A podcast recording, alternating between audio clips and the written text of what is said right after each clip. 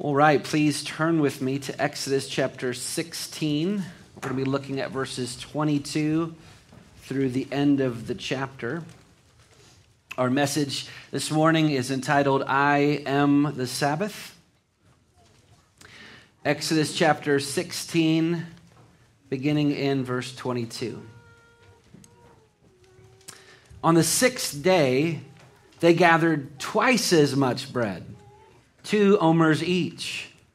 And when all the leaders of the congregation came and told Moses, he said to them, This is what the Lord has commanded. Tomorrow is a day of solemn rest, a holy Sabbath to the Lord. Bake what you will bake, and boil what you will boil, and all that is left over lay aside to be kept till the morning. So they laid it aside till the morning, as Moses commanded them and it did not stink, and there were no worms in it. Moses said, Eat it today, for today is a Sabbath to the Lord. Today you will not find it in the field. Six days you shall gather it, but on the seventh day, which is a Sabbath, there will be none. On the seventh day, some of the people went out to gather, but they found none. And the Lord said to Moses, How long will you refuse to keep my commandments and my laws? See, the Lord has given you the Sabbath. Therefore, on the sixth day, he gives you bread for two days. Remain each of you in his place. Let no one go out of his place on the seventh day. So the people rested on the seventh day. Now, the house of Israel called its name manna it was like coriander seed, white, and the taste of it was like wafers made with honey. Moses said, This is what the Lord has commanded. Let an omer of it be kept throughout your generations, so that they may see the bread with which I fed you in the wilderness when I brought you out of the land of Egypt. Moses said to Aaron, Take a jar and put an omer of manna in it and place it before the Lord to be kept throughout your generations. As the Lord commanded Moses, so Aaron placed it before the testimony to be kept. People of Israel ate the manna 40 years till they came to a habitable land. They ate the manna till they came to the border of the land of Canaan. An omer is the tenth part of an ephah. May God bless the preaching of his word. Let's pray. Father, may the preaching of your holy word not be done this morning in the plausible words of wisdom, but in the demonstration of the Spirit and of power, that our faith may not rest on the wisdom of men, but entirely in the power of God. For we pray it in Jesus' name. Amen. Amen. Amen. All right, you may be seated.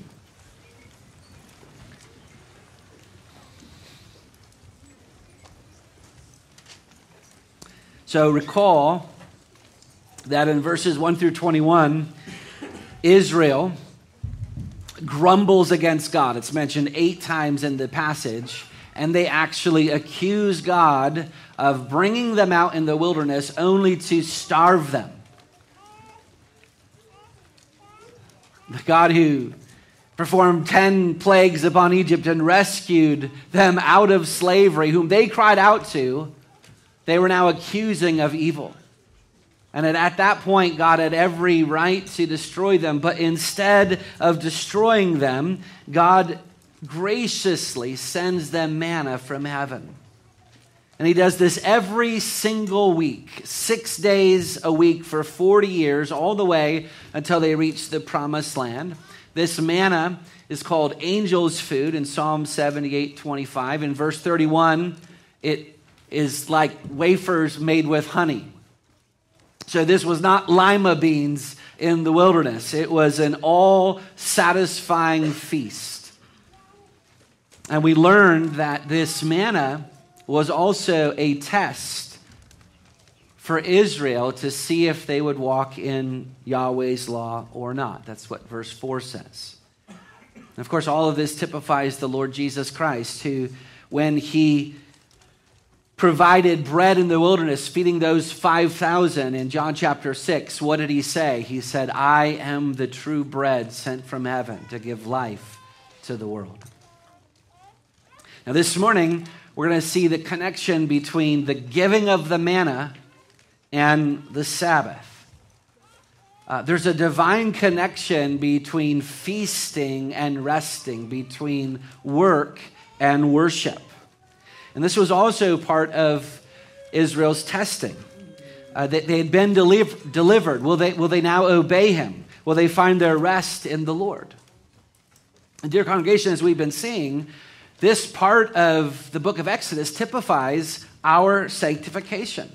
We were once slaves to Pharaoh, and by the blood of the Passover lamb, Jesus Christ, we've been delivered out of that bondage, and now we're slaves to Christ. Now that we have been delivered, will we find our rest in Him? Just as Christ is the true bread from heaven, feeding us and satisfying our hearts, so He is the true Sabbath who gives us rest every week, one day a week, specifically, all the way to the promised land. So, will we rest in Him? So, here's our big idea this morning Jesus Christ is the true Sabbath.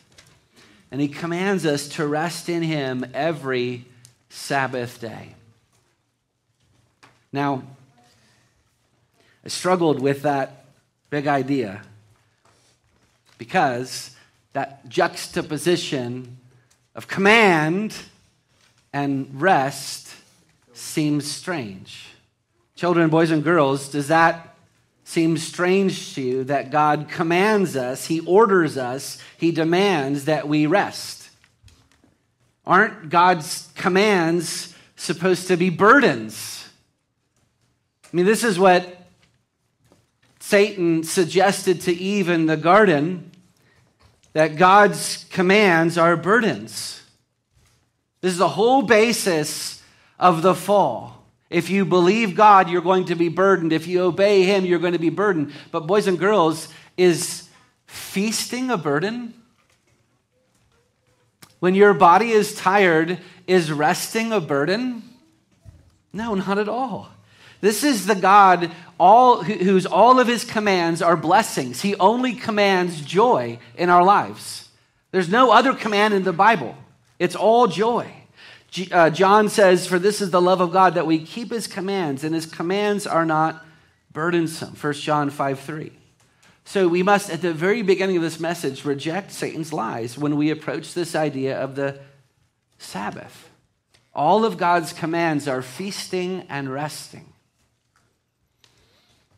All right, so let's look then at our doctrine.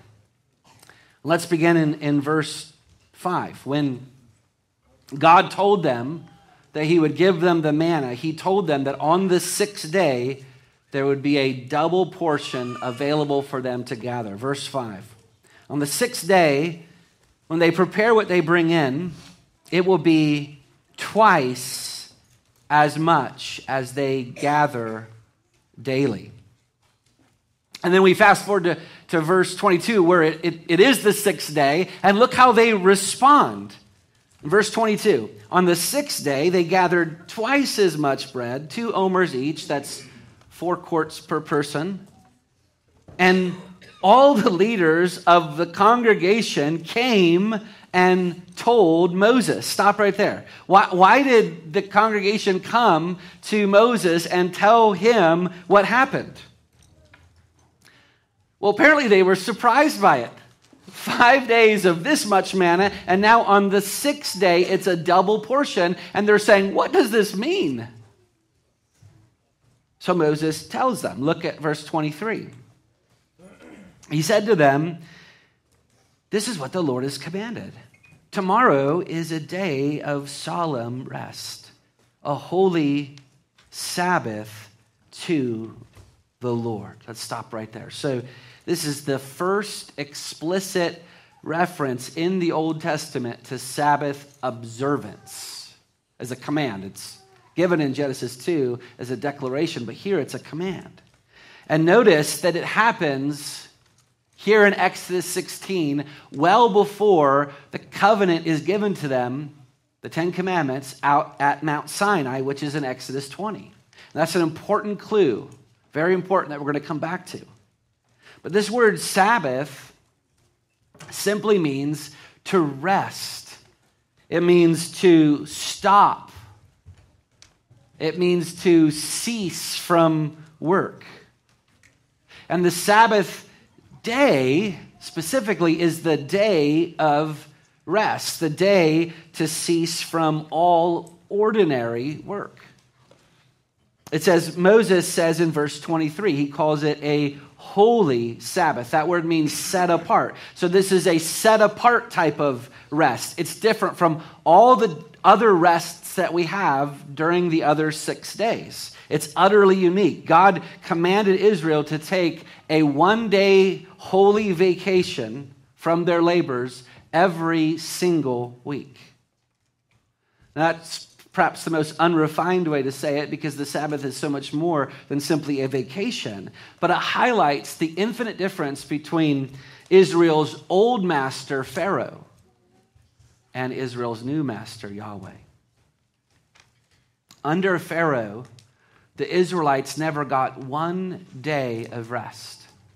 Uh, chapter 1 in Exodus, verse 11, says that Pharaoh set taskmasters over them to afflict them with heavy burdens. Verse 12, he oppressed them. Verse 13, he made the people of Israel work as slaves. Verse 14, he made their lives bitter with hard service. Scholar John Currid reports here that there is no concept of Sabbath rest found in ancient Egypt, ever. So, for two centuries, Israel didn't have one day's rest. Can you imagine? Israel, in bondage to Egypt, represents, typifies the wicked man enslaved in his own sin. What does Scripture say about the reprobate? That he never has rest. Isaiah 57 20, but the wicked are like the tossing sea which cannot rest. There is no peace, no rest for the wicked, says the Lord. Isaiah 48 22. But when God redeemed Israel by the blood of the Passover lamb, what did he immediately do? He immediately gives them a day of rest every single week. And, and this rest was a paid vacation because God provided a double portion of manna on the sixth day so that their needs were taken care of without them having to work. So that's, that's nearly eight weeks of paid vacation every year that Israel got. And that doesn't even include the three yearly feasts that they were given in, in addition. Don't you see how this typifies the redeemed man? That those of us who've been washed by the blood of the Lamb, who've been delivered from that domain of darkness and transferred into the kingdom of God's beloved Son, we have true rests for our souls. Hebrews 4 3, for we who have believed in the Son enter that rest. And this soul rest was to be experienced every single week. Every single week, Israel was to remember what Yahweh had done for them. So, so mark this. Deuteronomy 5:15. Mark that verse. God tells them, "You shall remember that you were a slave in the land of Egypt and that the Lord your God brought you out from there with a mighty hand and an outstretched arm. Therefore, the Lord your God commanded you to keep the Sabbath day.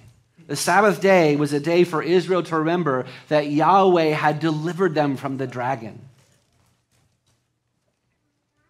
And the Israelites themselves were to prepare for it. Halfway through verse 23,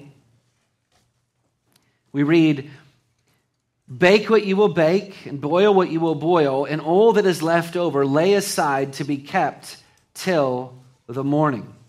So not only were they to gather what they needed on the sixth day for the seventh, but they were to prepare all of that for the seventh as well, so that minimal labor would have to be done on the Sabbath. And here, unlike the other five days a week, if they kept something overnight and it uh, would, would breed worms and stink, on this particular day, it did not. Verse 24 So they laid it aside till the morning, as Moses commanded them, and it did not stink, and there was no worms in it. Verse 25. Moses says, Eat it today, for today is a Sabbath to the Lord. Today you will not find it in the field. Now, this is so fascinating. Today you won't find it in the field. And, and this is reinforced in verse 26. Six days you shall gather it, but on the seventh day, which is the Sabbath, there will be none. Why, why wouldn't they be able to find it on the field on the seventh day? Why would there be none? Because God Himself is also resting, resting at least from this particular work, right? God rests on the Sabbath. He doesn't produce the miracle of the manna on this day. He ceased from this particular activity on this particular day. Come back to that. But I want you to notice that repeated phrase, those three words in verse 23 and 25 to the Lord. Look at verse 23. Tomorrow is a day of solemn rest, a holy Sabbath to the Lord. And then verse 25 Eat it today, for today is a Sabbath to the Lord. So, so two things must be observed here. First, the Sabbath is not about total inactivity, it's about specialized activity. Uh, the Sabbath was not instituted so that we could do nothing. Um, there's nothing holy about doing nothing. It was instituted so that we could concentrate all of our activity to the Lord. And second, this Sabbath rest is to the Lord because our rest is in the Lord. Israel's rest, our rest, is not some abstracted rest. So, so children, boys and girls, when you go to sleep at night, do you rest in the air? Do you levitate in the air? Are you abstracted from that bed? That would be a cool trick, wouldn't it? No, you, you rest in your bed. Sabbath resting is resting in a person, it's resting in Christ. And this is part of the difficulty that so many people have with the Sabbath because they've depersonalized it, they've abstracted it. But here we see that Sabbath is to the Lord because Sabbath is in the Lord. Specifically, our Sabbath is in the Lord Jesus Christ, who came into the world to be our Sabbath. So that brings us to our doctrine this morning that Jesus Christ is the true Sabbath, and he commands us to rest in him every Sabbath day. So let's just consider three proofs for this. Proof number one Matthew 11, 28 through 29. Please turn there with me. Matthew 11, 28 through 29. This is what Pastor Luke preached on last week. And Jesus gives perhaps the most wonderful invitation in all of the New Testament. Look what he says Come to me, all who labor and are heavy laden, and I will give you rest. Take my yoke upon you, learn from me, for I am gentle and lowly in heart, and you will find rest for your souls. Jesus here is saying that he is rest incarnate. This is how all of those I am statements work in the New Testament it's sign and substance, or it's type and antitype. So Jesus said, I am the bread of life. Bread is the sign, Jesus is the substance. Physical bread satisfies man's hunger, and so Jesus satisfies the hunger of the soul.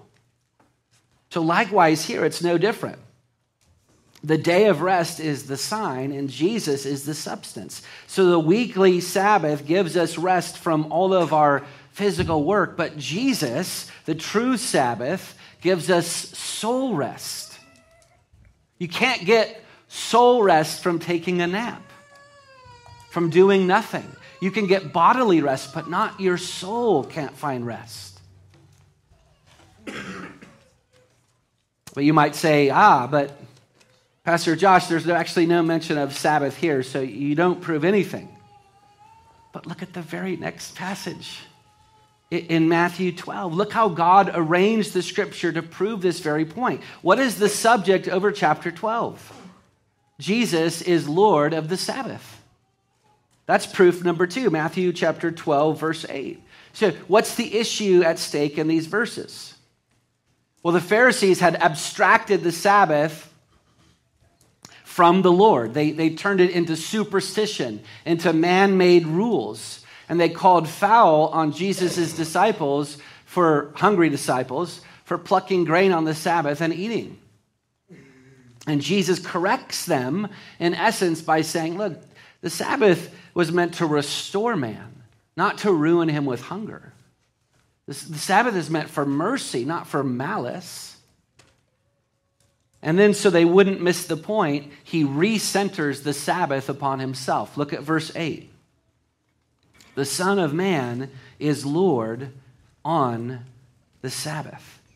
He's saying, in other words, I'm the master of this day. I get to, I invented it. I alone get the right to define it. I determine everything about this day because this day is about me. I'm the Lord of the Sabbath. Proof number three Hebrews 4 2 through 3. Please turn with me to Hebrews 4. So, the way that the, the book of Hebrews is set up is that in chapter 1, the author is showing how Jesus is superior to all the angels in heaven. In chapter 2, verse 17, the author shows how he is the true and better high priest. Chapter 3, verse 1, how he's the true and better apostle. Uh, chapter 3, verse 3, how he's counted worthy of more glory than Moses. And then beginning in chapter 3, verse 7, he begins to make the argument that Jesus is the true and better Sabbath. But those Israelites in the wilderness who we're talking about now, they didn't enter that rest because of their unbelief. Look at chapter 4, verses 2 and 3. For good news came to us just as it did to them, but the message they heard did not benefit them because they were not united by faith with those who listened. For we who have believed enter that rest. Do you see it? That those who believe in Christ enter that rest. When we are united to Christ by faith, we enter that rest because He is rest himself. He's what every Sabbath day pointed to. So that's our doctrine that Jesus Christ is the true Sabbath, and he commands us to rest in him every Sabbath day. Let's look then at our duty this morning. And our first duty is just to answer that objection that is immediately there. Because someone will say, fine, I believe what you just said, that Jesus is the true Sabbath, but not that he commands us to rest from our work every Sabbath day. That was the law to Old Covenant Israel, and we who are under the New Covenant have no such obligation. So, how do we answer that? Well, with a question perhaps why don't we say the same thing about marriage why don't we say things like you know marriage between one man and one woman is part of the old covenant law and we who are under the new covenant have no obligation to keep it someone might say well because the new testament reinforces that law but what if it didn't um, we don't say that about marriage because marriage predated the old covenant. that God made with Israel at Mount Sinai. Marriage is a creation ordinance. Uh, the law of marriage is binding on all mankind, whether you're Christian or non Christian, because that's the way that God made us. Uh, Genesis 2:24 Therefore a man shall leave his father and his mother and hold fast to his wife and they shall become one flesh. Marriage is a creation ordinance and so is the Sabbath. It, Genesis 2 3, God blessed the seventh day, made it holy, because on it God rested from all his work that he had done in creation. So here in Exodus 16, God is commanding Sabbath observance because it's a creation ordinance, not because it's part of the old covenant. See, fundamental to being a human being is our resting, our Sabbathing in the Lord. It's just as fundamental as your skin. It's just as fundamental as the brain in your head. It, it's what it means to be human. He designed us specifically to Sabbath in Him. And that law is binding throughout all ages and eternity. It's called the eternal Sabbath.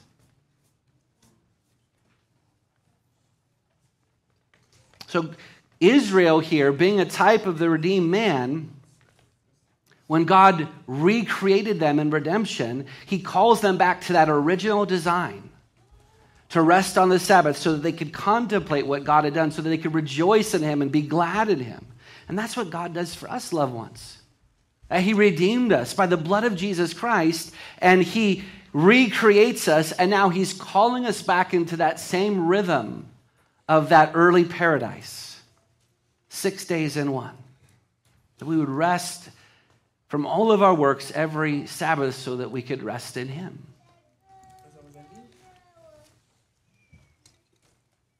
Now, our second duty is to consider why men refuse to rest. Why men refuse to rest. Look at verse 27 in our passage. On the seventh day, some of the people went out to gather but they found none. They refused to rest. Why? Well, philosopher Joseph Pieper he, he suggests that the man who refuses to rest is called the proletarian man. He says this quote, the proletarian is the man who is fettered to the process of work. The proletarian man is a slave to work. Here in verse 27, some of these Israelites were slaves to their work. They refused to rest even when God commanded it of them. Why? What are the main reasons that men refuse to Sabbath? Well, consider just three. First, some refuse to rest because they don't believe they have enough. Some refuse to rest because they don't believe that they have enough. No doubt some of these Israelites who went out on the Sabbath did so because they thought that they were going to run out of manna. They believed that their sustenance and their livelihood ultimately depended upon their own self effort, their own self dependence. They failed the Sabbath test. And God immediately rebukes them for it. Look at verses 28 and 29. And the Lord said to Moses, How long will you refuse to keep my commandments and my laws? See, the Lord has given you the Sabbath. Therefore, on the sixth day, he gives you bread for two days. Remain each of you in his place. Let no one go out of his place on the seventh day. God gave them enough bread on the sixth day for two days. And, loved ones, the principle underneath this is an enduring promise for every child of God that God will provide enough on the six days so that you can rest from your work on the seventh. Psalm 37 25, one of my favorite verses. I've been young and now I am old, and I've never seen the righteous forsaken or his children begging for bread. It's simply a lie that God will not provide for his own.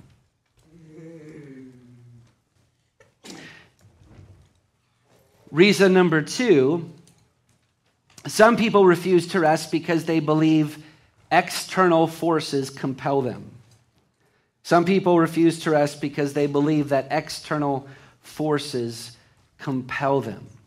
Now, we get six other shots at the Sabbath because Exodus is littered with Sabbath stuff. So I'm not going to address those works of mercy and necessity here uh, that are lawful on the Sabbath. If you want to look those up, go to Larger Catechism question 60 and you could uh, study those out.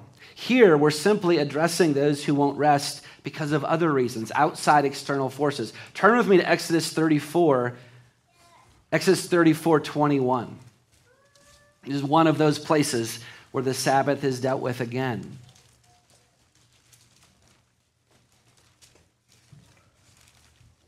Exodus 34 21, he says, Six days you shall work, but on the seventh day you shall rest. In plowing time and in harvest you shall rest. Now, here's the question why did God specifically mention plowing time and harvest? I mean, certainly this was, you know, a farming society, so th- those were perfect illustrations for them. But he's, and he's saying plowing time and harvest because are those not the two busiest parts of the year for the farmer? Yes. Absolutely. He, he has to get those seeds into the ground at plowing time, and he has to pull those crops up at harvest time. And God here is anticipating what the farmer would say. What's the farmer going to say? He's going to say, Well, I only have such and such time to get it done, so I better not take a rest. And this temptation extends to every single vocation, not just farming. So, so the question here is this does God not know what needs to be done in our lives? Yes, God knows. Does God know about our deadlines? Yes, God knows. God is the one who created schedules and deadlines. And what does He say about those deadlines and those schedules? In plowing time and in harvest, you shall rest. Third reason is some refuse to rest because they are compelled by inside forces. Some refuse to rest because they're compelled internally. Some people work nonstop as a form of escape. They can't cope with reality. And so they become workaholics. Some work nonstop in order to atone for their guilt. Rushdoony says here, quote, when men are burdened with a sense of guilt, they use work as a means of atonement. Work then becomes a substitute for religion. They work because work is the only way they can experience life. And then finally, some work nonstop because it gives them a sense of identity. They don't know who they are without the work. When they stop working, they feel like they're worthless, that they don't count for anything. So, those are some of the reasons why men refuse to Sabbath. And so that leads us to our third duty, which is to examine ourselves. It is unquestionable that in this passage, the Sabbath is a test of our faith, a, testing of our faith. He says in verse 4 that he sent the manna and gave them the rhythm of six days of work, one day of rest, that I might test them whether they may walk in my law or, or not. So, loved ones, we need to examine ourselves. Are we walking in God's law when it comes to the Sabbath? Does, does, our, does the week belong to us or does it belong to God? Do you rest from your work on the day that He has given you to rest? If yes, then, then praise God because you know firsthand that the Sabbath is not a burden at all. You know that it's a feast, you know that it's a rest. But if no, if that's not you, then why not? What reasons could you give to the Lord for not resting? Let's look at then finally our delight this morning. The Sabbath command is not meant to rub our nose in our guilt. The Sabbath command is actually the opposite. It's, it's meant to see something heavenly that we can't see without it. So, this, this doctrine is meant to comfort ourselves, and that's our first delight to comfort ourselves. What does the Sabbath accomplish for us? I chose those words so carefully. What does the Sabbath accomplish for us? Did God gain something by telling Israel to Sabbath? Is it for his own sake that he commands mankind to Sabbath? No, not at all. Not properly speaking. Listen to what Jonathan Edwards says here, reflecting on Genesis 2.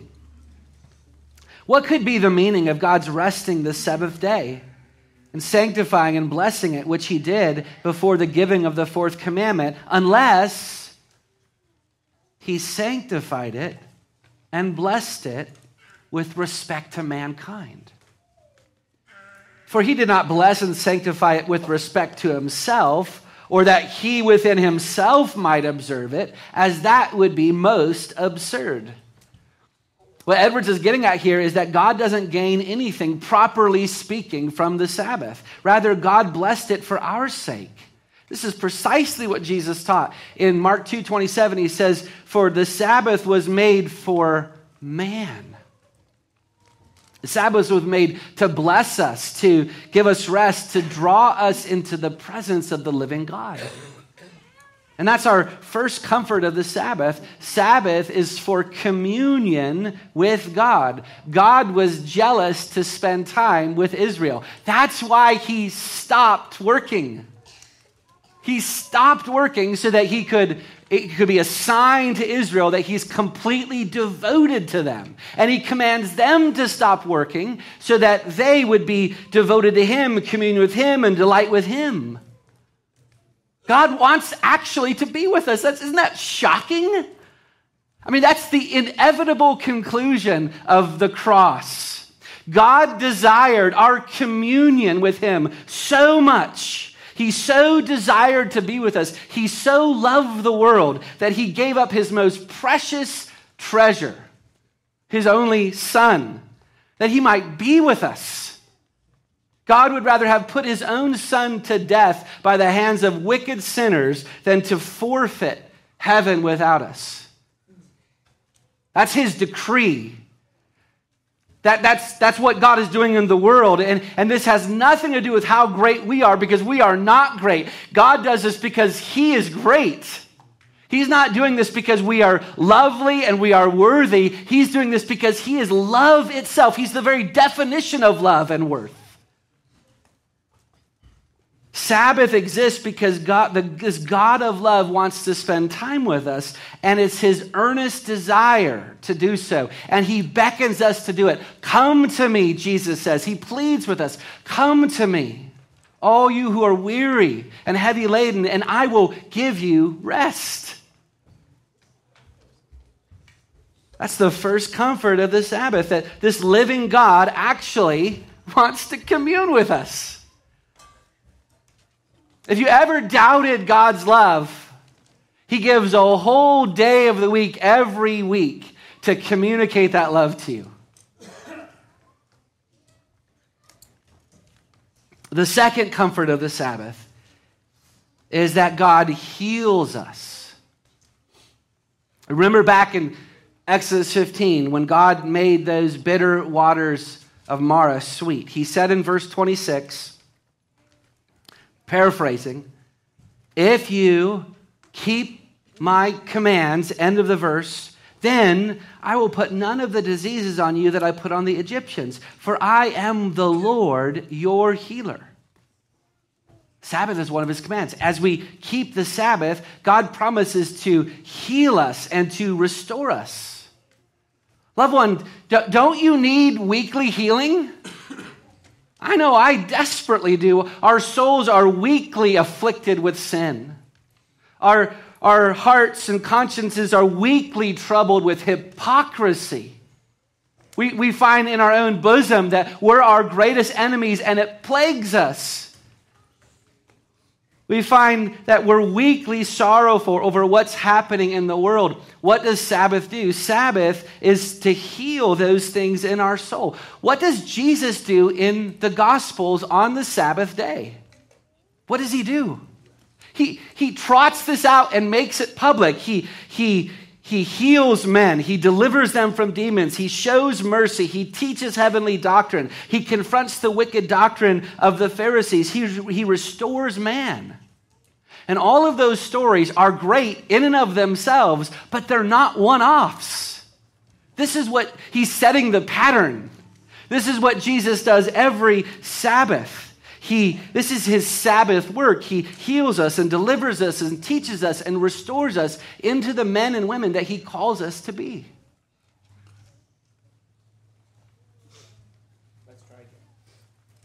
The third comfort of the Sabbath is that it helps us to remember the gospel. At the end of our passage today, the Lord commands them to do something with the manna. Look at verse 32. Moses said, This is what the Lord has commanded. Let an omer of it be kept throughout your generations, so that they may see the bread with which I fed you in the wilderness when I brought you out of the land of Egypt. And Moses said to Aaron, Take a jar and put an omer of manna in it and place it before the Lord to be kept throughout your generations. As the Lord commanded Moses, so Aaron placed it before the testimony to be kept. So this jar of manna, Hebrews 9 4 tells us, was placed alongside the testimony, that's the Ten Commandments, and placed into the ark when it was constructed. Why? Well, verse 32 and verse 33 tells us it was to be a witness to all future generations that they may see that it is God who provides. And loved ones, we still see that manna in that ark every single Sabbath. Who is the true and better manna? Who is the true and better ark of the covenant? That manna is placed in the ark, and whenever Jesus is preached on Sunday, it's opened up for us, and we get to remember the provision that God has made for us and that He will continue to make for us all the way home to the promised land. In other words, we remember the gospel.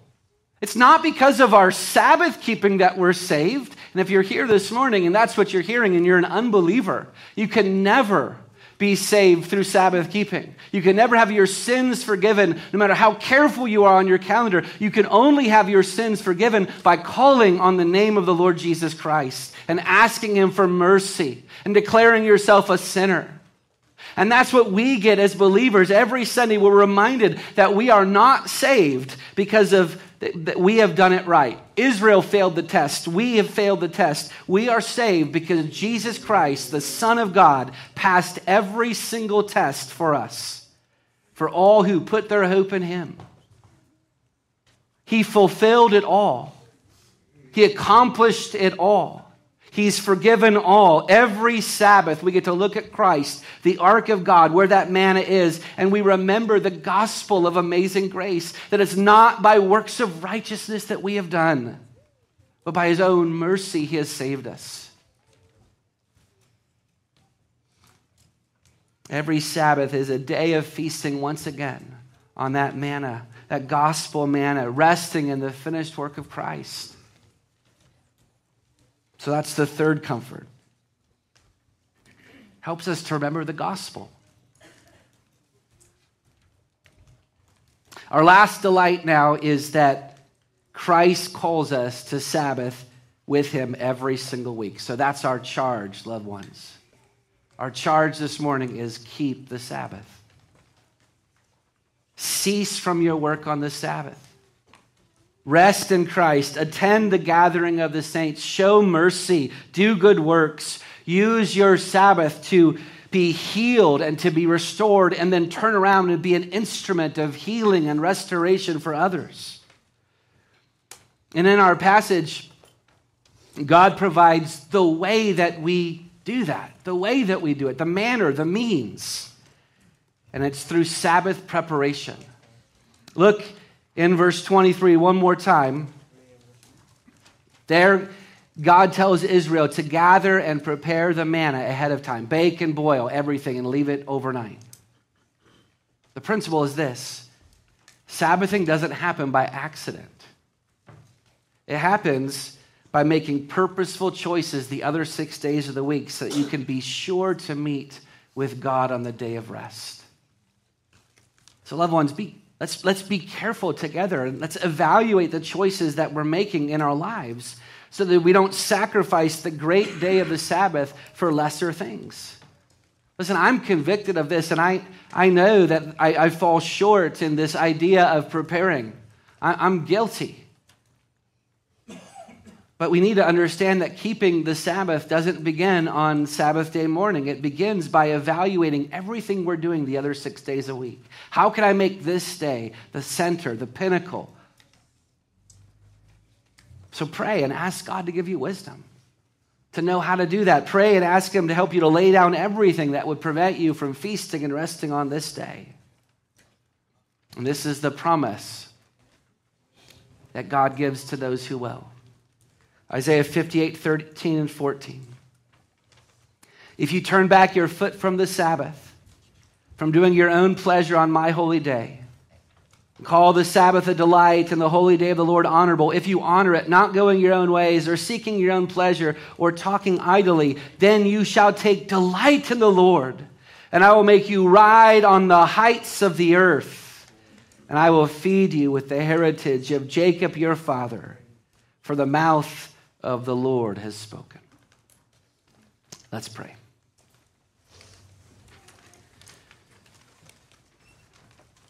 Father, we are so incredibly thankful that you would want to be with us. Lord, we examine our own lives. We look at the sins that we have committed and the sins that we still commit. And we wonder how could a God ever love us? And we thank you, Lord, that this is who you are. You loved us because you loved us. Not because of anything in us, but because of everything in you. That you are the great I am, the great Alpha and Omega, the King of kings and Lord of lords. That all glory belongs to you, all honor belongs to you. And so, God, we accept the fact that you want to actually commune with us. Help us to believe it and help us to move things in our life, whether it be heaven and earth, in order to be with you every Sabbath. We thank you and praise you in Jesus' name. Amen.